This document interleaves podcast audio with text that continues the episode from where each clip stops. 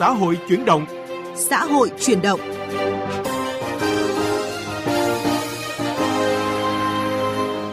Các biên tập viên Huyền Trang và Lê Thu xin kính chào quý vị và các bạn. Chương trình xã hội chuyển động hôm nay có những nội dung chính sau. Điều kiện cần và đủ đưa du lịch Việt Nam tăng tốc bứt phá.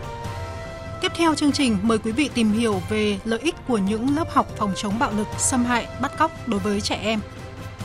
Mục sắc màu cuộc sống mời quý vị tìm hiểu về lợi ích và ý nghĩa của công tác tuyên truyền giúp phụ nữ tránh bị lừa qua biên giới do Hội Liên hiệp Phụ nữ Việt Nam thực hiện. Vấn đề xã hội Thưa quý vị và các bạn, trong 7 tháng năm 2023, lượng khách du lịch quốc tế đến Việt Nam đạt hơn 6,6 triệu lượt. Trong đó, chỉ tính riêng trong tháng 7, Việt Nam đã đón và phục vụ hơn 1 triệu lượt khách quốc tế. Những con số này cho thấy tín hiệu khả quan của ngành du lịch.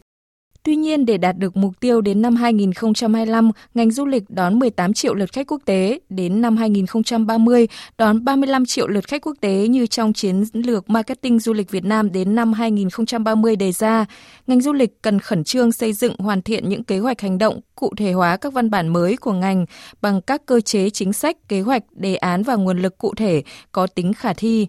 Về vấn đề này, phóng viên Huyền Trang có cuộc trao đổi với ông Nguyễn Trùng Khánh, Cục trưởng Cục Du lịch Quốc gia Việt Nam. Mời quý vị và các bạn cùng nghe. Thưa ông, à, mới đây thì chính sách visa mới đã chính thức có hiệu lực khi được Quốc hội thông qua. À, theo ông, điều này mở ra cho du lịch Việt Nam cơ hội phục hồi và tăng tốc như thế nào? À, sau đại dịch Covid-19 thì được sự quan tâm của Đảng, Quốc hội, Chính phủ à, thì ngành du lịch Việt Nam đã liên tiếp đón nhận được những cái tin rất là vui À, À, đặc biệt là Quốc hội thì à, trong cái phiên họp gần đây cũng đã thông qua cái nghị quyết điều chỉnh sửa đổi một số cái nội dung trong luật à, xuất nhập cảnh. Đây là những văn bản thể hiện cái sự quan tâm của Đảng, Nhà nước, Quốc hội, Chính phủ đối với việc thúc đẩy lại ngành du lịch và cũng thể hiện cái sự phối hợp rất là chặt chẽ giữa các bộ ngành liên quan trong việc tháo gỡ những khó khăn vướng mắc để du lịch Việt Nam có thể đẩy nhanh phục hồi và tăng tốc phát triển theo tinh thần nghị quyết số 82 của Chính phủ về việc phục hồi lại ngành du lịch Việt Nam. Vâng, vậy ờ, ông cho rằng ờ, với những chính sách mới được ban hành thì ờ, ngành du lịch cần phải có chiến lược cụ thể gì để có thể thu hút du khách ạ? Những cái chương trình về xúc tiến quảng bá chúng tôi cho rằng là à, Quốc hội và Chính phủ thì cũng đã quan tâm tháo gỡ những khó khăn nút thắt về cái việc cơ chế chính sách tạo điều kiện thuận lợi đi lại. Tuy nhiên để mà thu hút khách du lịch cũng như là nâng cao cái khả năng cạnh tranh của du lịch Việt Nam thì còn rất nhiều việc phải làm từ cái việc chúng ta cần phải xây dựng những cái sản phẩm đáp ứng được cái yêu cầu của khách du lịch nghỉ dưỡng dài ngày khách có cái khả năng chi trả cao, rồi đến công tác xúc tiến quảng bá. Ở những cái thị trường trọng điểm mà hiện nay thì nhu cầu tìm kiếm thông tin về du lịch Việt Nam đã tăng lên. Đặc biệt là khi mà biết là Việt Nam đã có những chính sách về về thị thực điện nhập cảnh cho đối với người nước ngoài nó cách thuận tiện hơn. Rồi ờ, cái công tác quản lý điểm đến ở các cái địa phương, đặc biệt là các cái trung tâm du lịch lớn, cũng đang cần phải có nâng cao Vâng thưa ông, công tác xúc tiến quảng bá thì luôn có ý nghĩa vô cùng quan trọng với ngành du lịch. Vậy ờ, với những chính sách mới thì ờ, ngành du lịch có kế hoạch ờ, nâng kinh phí xúc tiến quảng bá cho du lịch Việt Nam không thưa ông? Chúng tôi cho rằng là với những kinh phí từ quỹ hỗ trợ phát triển du lịch thì đã bước đầu đáp ứng được yêu cầu của công việc xúc tiến quảng bá. Tuy nhiên thì cái công tác xúc tiến quảng bá là một quá trình lâu dài và cần phải có cái sự liên kết hợp tác giữa cơ quan quản lý nhà nước với các địa phương và đặc biệt là của doanh nghiệp. Vì vậy chúng tôi cho rằng là trong thời gian tới để đáp ứng cái nhu cầu xúc tiến quảng bá giới thiệu đất nước con người Việt Nam, văn hóa Việt Nam cũng như các cái tiềm năng phát triển du lịch Việt Nam thì cần phải có sự chung tay góp sức của các địa phương, đặc biệt là của doanh nghiệp. Vâng, vậy theo ông khi mà các chính sách mới được ban hành thì ngành du lịch có cần phải xây dựng những bộ nhận diện thương hiệu mới cho du lịch Việt Nam gắn với những sản phẩm thu hút du khách ở những thị trường mục tiêu khác nhau không? À, chúng tôi cho rằng là đấy là những yếu tố rất là quan trọng. Tuy nhiên thì chúng ta cũng cần phải có một cái đánh giá tổng thể xem là những cái chương trình, các cái chiến dịch và những cái bộ nhận diện của du lịch Việt Nam trong thời gian qua nó vẫn đang còn tác dụng hay là nó cần phải có những điều chỉnh gì và trên cơ sở đó thì chúng ta mới có thể quyết định được cái việc này. Vâng, xin trân trọng cảm ơn ông về cuộc trao đổi vừa rồi.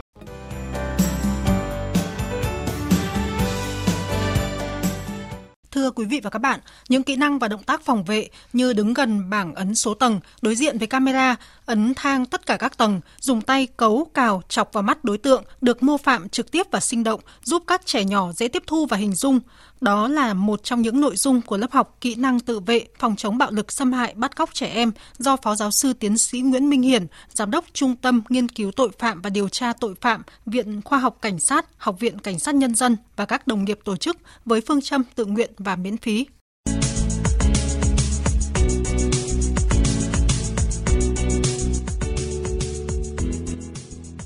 Thưa quý vị và các bạn, những kỹ năng và động tác phòng vệ như đứng gần bảng ấn số tầng đối diện với camera, ấn thang tất cả các tầng, dùng tay cấu, cào, chọc vào mắt đối tượng được mô phạm trực tiếp và sinh động, giúp các em nhỏ dễ tiếp thu và hình dung. Đó là một trong những nội dung của lớp học kỹ năng tự vệ phòng chống bạo lực xâm hại bắt cóc trẻ em do Phó giáo sư tiến sĩ Nguyễn Minh Hiển, Giám đốc Trung tâm Nghiên cứu Tội phạm học và Điều tra Tội phạm, Viện Khoa học Cảnh sát, Học viện Cảnh sát Nhân dân và các đồng nghiệp tổ chức với phương châm tự nguyện và miễn phí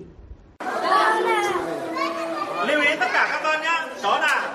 khi mà bị đối phương ôm vào chúng ta chúng ta vòng được ra thì chúng ta sẽ Quý vị và các bạn đang nghe những hướng dẫn của Phó giáo sư tiến sĩ Nguyễn Minh Hiển, Giám đốc Trung tâm Nghiên cứu Tội phạm học và Điều tra Tội phạm thuộc Viện Khoa học Cảnh sát, Học viện Cảnh sát Nhân dân. Đây là một trong những nội dung của lớp học kỹ năng tự vệ phòng chống bạo lực, xâm hại, bắt cóc trẻ em do Phó giáo sư tiến sĩ Nguyễn Minh Hiển và các đồng nghiệp tổ chức với phương châm tự nguyện và miễn phí. Sau cái bài học này con à, có kinh nghiệm nào cho bản thân? Là không đi theo người lạ, không nghe người ta dụ dỗ. Nếu mà có một đối tượng bắt cóc thì con sẽ làm gì? Sẽ la to lên và và chạy ra chỗ an toàn nhất. À đúng rồi, rồi cảm ơn con. Nếu mà có người xấu ở trong thang máy nếu mà có người xấu ở trong thang máy mình sẽ phải à, giải quyết những à, vấn đề đấy mình phải tự không mình nghĩ À, thế còn uh, trong trường hợp mà con bị uh, bạn đánh hay là bị người khác mà bắt cóc thì sao? Con uh, rút ra được bài học gì? Nó rút ra là phải là phải mất với bố mẹ. Ngoài các em học sinh, các bậc phụ huynh cũng hào hứng tham gia lớp học khi hỗ trợ đắc lực các em tham gia làm việc nhóm, nêu suy nghĩ về vấn đề xâm hại tình dục, làm thế nào để tránh xâm hại tình dục. Bên cạnh đó, với nhiều người, các kiến thức họ thu lượm được từ lớp học rất mới và thiết thực. Anh Ngô Thế Quyền, huấn luyện viên dạy bơi, đưa cả lớp anh phụ trách đến dự buổi học kỹ năng tự vệ. Anh chia sẻ tất cả các con đều tức là tự nhận thức được và tất cả đều hồ hởi rất là vui rất là hào hức. Và tất cả 100% là đều tán thành. Và không những thế mà anh còn bảo ban các em các anh lớn bảo ban các em bảo là phải tập trung học đi nếu em có muốn bị em có muốn bị làm nạn nhân này không? Thế thì phải làm học thế phải học đi. Đấy mà một điều là rất là đáng mừng. Chị Đào Thị Huệ biết được lớp học thông qua mạng xã hội đã đưa con nhỏ học lớp 1 đến từ rất sớm. Thầy cung cấp các cái thông tin một cách rất là hệ thống. Từ việc là nhận thức đến việc là ờ, gợi ý cho các con những cái cách những cái mẹo. Ví dụ như chẳng may con bị người lạ dẫn đến một cái khu vực nào đấy thì con phải biết cách liên lạc với ai. Ví dụ như là con phải biết số điện thoại không chỉ của bố mẹ mà còn phải thêm một người thân nữa này. Hoặc là khi mà ra nước ngoài mà có những cái chữ nước ngoài con không thể đọc được thì con phải chú ý đến các cái số điện thoại. Phó giáo sư tiến sĩ Nguyễn Minh Hiển cho biết, dưới góc độ cá nhân, ông muốn chia sẻ những kiến thức tích lũy được trong quá trình công tác với cộng đồng, các bậc phụ huynh và các em học sinh. Đặc biệt trong bối cảnh nhiều vụ xâm hại tình dục trẻ em, bạo lực học đường xảy ra liên tiếp thời gian qua. Đến nay, lớp học tự vệ cho trẻ em đã tổ chức được gần 10 buổi. Sau khi mà mở một à, số lớp mang tính chất là thử nghiệm rồi thì mình thấy rằng à cái nhu cầu của xã hội là rất lớn và mình cũng đã báo cáo với giám đốc học viện là cho phép trung tâm nghiên cứu tội phạm học tổ chức thí điểm một số lớp. Nếu như cái mô hình này mà nó hiệu quả thì ờ, sẽ trở thành một cái tài liệu, ờ, một cái phương thức để tuyên truyền đến đông đảo người dân. Nếu như mà cái chương trình này mà được đưa vào các trường học, ờ, được các cơ quan nhà nước đón nhận hoặc là các tổ chức xã hội đón nhận thì tôi nghĩ rằng là nó cũng sẽ góp một phần nho nhỏ vào cái cuộc mà đấu tranh phòng chống tội phạm cũng như là những cái tệ nạn xã hội mà xâm hại ảnh hưởng trực tiếp đến trẻ em này nay.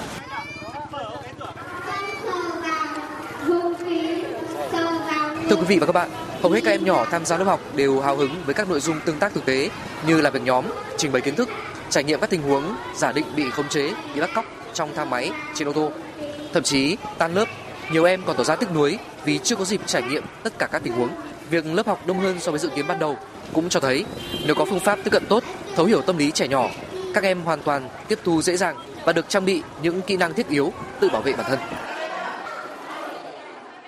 Để ngăn chặn bạo lực trẻ em thì một hai giải pháp là không thể giải quyết được. Thứ nhất, cần phải giả soát lại thật kỹ lưỡng những quy định của pháp luật về bảo vệ trẻ em và quyền trẻ em. Thứ hai, cần phải có hành lang pháp lý thực sự đầy đủ trong việc quản lý những cơ sở nuôi dưỡng trông trẻ. Cuối cùng, gốc rễ của vấn đề vẫn là văn hóa. Hãy bắt đầu từ gốc rễ, phải bồi dưỡng đạo đức, nhân cách và văn hóa của con người. Và những lớp học phòng chống bạo lực, xâm hại, bắt cóc dành cho trẻ em của Phó Giáo sư Tiến sĩ Nguyễn Minh Hiển, Giám đốc Trung tâm Nghiên cứu Tội phạm học và Điều tra Tội phạm, Viện Khoa học Cảnh sát, Học viện Cảnh sát Nhân dân và các đồng nghiệp là một trong những giải pháp hiệu quả cho câu chuyện này.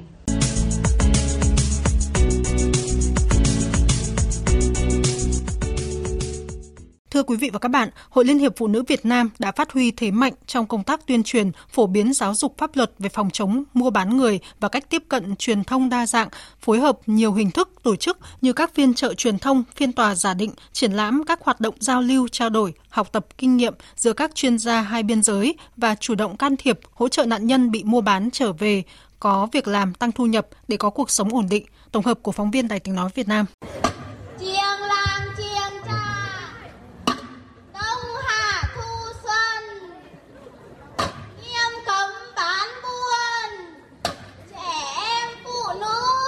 Mới sáng ra là đi bộ nào thế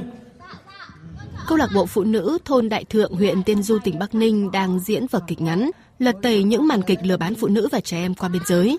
Vở kịch được đông đảo người dân trong xã ủng hộ và hưởng ứng. Ba tháng một lần sinh hoạt, nhưng vào tất cả những ngày lễ kỷ niệm đặc biệt, câu lạc bộ phòng chống buôn bán phụ nữ và trẻ em đều cho ra mắt những tiết mục đặc sắc và độc đáo như thế này. Chị Nguyễn Thị Thu, Hội Liên hiệp Phụ nữ xã Đại Đồng, huyện Tiên Du, tỉnh Bắc Ninh cho biết, những hoạt động thường xuyên như thế này dễ dàng truyền tải thông điệp tới người dân hơn là cách đọc tài liệu qua loa phát thanh xã trước đây.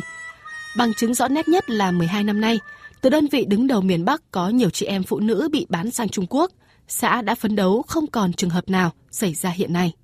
Mình đã thành lập được một cái câu lạc bộ phòng chống buôn bán phụ nữ trẻ em. Câu lạc bộ này sẽ làm cái tiền đề để làm công tác tuyên truyền đến các à, thôn, các chi hội. Chính vì vậy mà cái tình hình buôn bán phụ nữ trẻ em của Đại Đồng nhiều năm nay nó rất ổn định. Câu lạc bộ này chủ yếu là tập trung tuyên truyền dùng cái hình thức sân khấu hóa đấy, sinh hoạt ở các chi hội hoặc các đêm ấy, thì sẽ thu hút cái lượng người tham gia đông hơn. Còn tại huyện Yên Minh, tỉnh Hà Giang, Hội Liên hiệp Phụ nữ huyện xã thường kết hợp tổ chức tuyên truyền vào các ngày chợ phiên – đây là nơi giao lưu gặp gỡ của đông đảo bà con dân tộc. Tuyên truyền kết hợp với diễn văn nghệ, các tiểu phẩm có nội dung phong phú sát thực tế và diễn bằng tiếng dân tộc, nên đã thu hút đông đảo chị em quan tâm lắng nghe. Qua những chương trình này, chị em phụ nữ hiểu rõ hơn những âm mưu thủ đoạn của những kẻ buôn bán người. Dù hoàn cảnh gia đình như thế nào, mình cũng không nên sang biên giới để làm thuê. Bởi vì nếu mình sang bên đấy để làm thuê, mình rất dễ là bị buôn bán ra nước ngoài mình sẽ gặp những kẻ xấu sẽ hành hạ mình. Không tin những người lạ và những người đi làm thuê lừa mình đi làm giúp cho tôi biết rằng mình phải bảo vệ bản thân mình và các con mình. Hơn nữa cũng giúp cho uh, tôi biết phải khuyên các chị em phụ nữ trong thôn rằng không nên tin những người lạ và có những người đến khuyên mình đi làm thuê hoặc uh, đi làm công việc gì thì mình cũng phải đề phòng cảnh giác uh, ờ, những người lạ đó. Từ năm 2004, Thủ tướng Chính phủ đã phê duyệt chương trình hành động phòng chống tội phạm buôn bán phụ nữ trẻ em. Tháng 3 năm 2011, Quốc hội cũng thông qua luật phòng chống mua bán người. Thủ tướng Chính phủ đã ban hành quyết định 1427 QĐ-TTG ngày 18 tháng 8 năm 2011, phê duyệt chương trình hành động phòng chống mua bán người giai đoạn từ năm 2011 đến năm 2015. Quyết định số 2456 QĐ-TTG ngày 31 tháng 12 năm 2015 phê duyệt chương trình phòng chống mua bán người giai đoạn từ năm 2016 đến năm 2020. Từ năm 2016, chính phủ đã quyết định lấy ngày 30 tháng 7 hàng năm là ngày toàn dân phòng chống mua bán người. Hội Liên hiệp Phụ nữ các tỉnh thành phố đã thường xuyên làm tốt công tác tuyên truyền, nâng cao nhận thức của nhân dân đối với việc đấu tranh phòng chống tội phạm mua bán phụ nữ trẻ em. Đặc biệt, hình thức tuyên truyền trực quan tại chợ phiên đã được vận dụng sáng tạo hiệu quả, đã có hàng nghìn lượt đồng bào dân tộc vùng cao được trang bị các kiến thức pháp luật về phòng chống mua bán phụ nữ và trẻ em. Để chủ động phòng ngừa đấu tranh ngăn chặn có hiệu quả hoạt động của tội phạm buôn bán phụ nữ trẻ em ở khu vực biên giới, cần tăng cường củng cố hệ thống chính trị cơ sở, phát triển kinh tế văn hóa xã hội, nâng cao đời sống vật chất tinh thần cho người dân, có các chính sách, biện pháp tạo việc làm cho người lao động ở vùng nông thôn, miền núi nhằm hạn chế nguyên nhân, điều kiện nảy sinh tội phạm mua bán phụ nữ trẻ em. Đồng thời, đẩy mạnh công tác tuyên truyền làm cho người dân thấy rõ phương thức, thủ đoạn và hậu quả, hệ lụy của loại tội phạm nguy hiểm này – nâng cao ý thức của người dân để chủ động phòng ngừa và tích cực tham gia đấu tranh, tố giác các đối tượng phạm tội. Đặc biệt, đẩy mạnh tuyên truyền các quy định của pháp luật liên quan tới hôn nhân có yếu tố nước ngoài. Trong hỗ trợ nạn nhân tái hòa nhập cộng đồng, cần phát huy vai trò nòng cốt của các tổ chức đoàn thể xã hội ở địa phương như là Hội Liên hiệp Phụ nữ, Đoàn Thanh niên, Hội Nông dân, v.v. gắn với vai trò của ngành lao động thương binh xã hội các lực lượng chức năng, nòng cốt là lực lượng công an, bộ đội biên phòng cần tăng cường công tác phối hợp, kiên quyết đấu tranh để điều tra, xử lý tội phạm, phối hợp xác minh và giải cứu nạn nhân. Thưa quý vị và các bạn, mục sắc màu cuộc sống cũng đã kết thúc chương trình xã hội chuyển động hôm nay. Chương trình do biên tập viên Huyền Trang biên soạn và thực hiện. Kính chào tạm biệt. Hẹn gặp lại quý vị và các bạn trong những chương trình sau.